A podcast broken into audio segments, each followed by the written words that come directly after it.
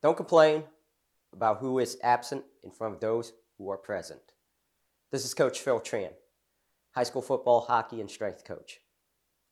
Many years and several coaching stops ago, we had a 7 a.m. football workout during the summertime in July scheduled by the head coach that was allegedly voluntary.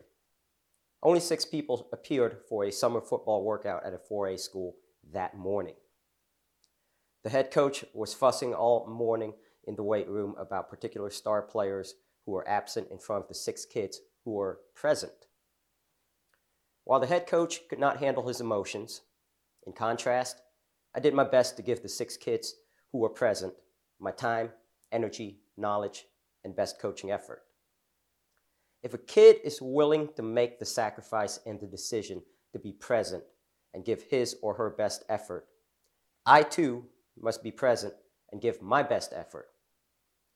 What does it say to a kid when the kid shows up to a workout and the head coach just complains about who is not there?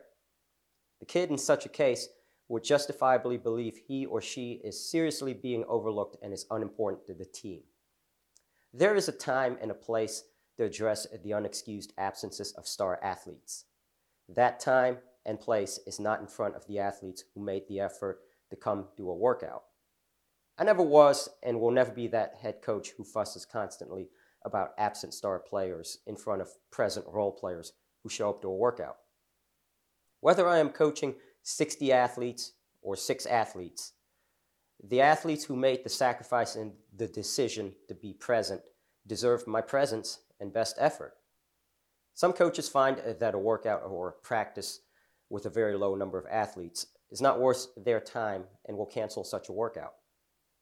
As for me, if I already made the time to be present, I only need one athlete to show up to make my time and the athlete's time worthwhile. If an athlete wants to see me, I certainly want to see the athlete too. Be present for those who are present. Follow me on all social media at PhilTran22. Subscribe to my YouTube channel at PhilTran22. Subscribe to my PhilTran22 podcast on Apple. So long, and I will see you next time.